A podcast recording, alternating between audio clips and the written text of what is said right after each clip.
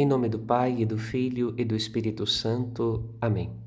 No caminho da Palavra de Deus, o domingo, dia do Senhor, merece especial dedicação de nossa espiritualidade.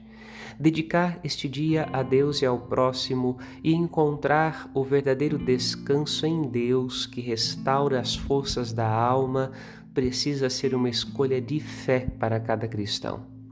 Jó tem a consciência da vaidade da vida e de como ela perde sua consistência com o passar dos anos. A vida é como um sopro.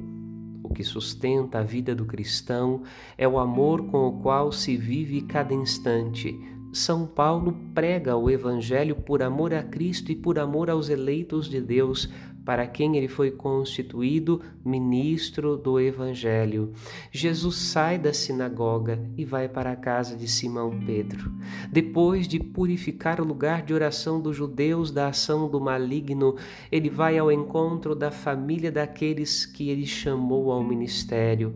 E vendo a necessidade de todo o povo, dedica-se a purificar cada um da ação do mal para que tenham vida e vida abundante e possam escutar sua voz com o coração liberto.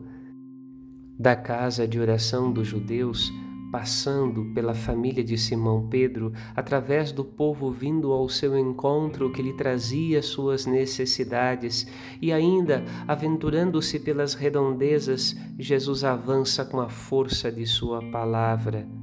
Ele cura, liberta e educa para Deus, dando sentido divino à vida que passa como o vento. Domingo de descanso e restauração para você e para a sua casa consagrada ao Senhor. Padre Rodolfo.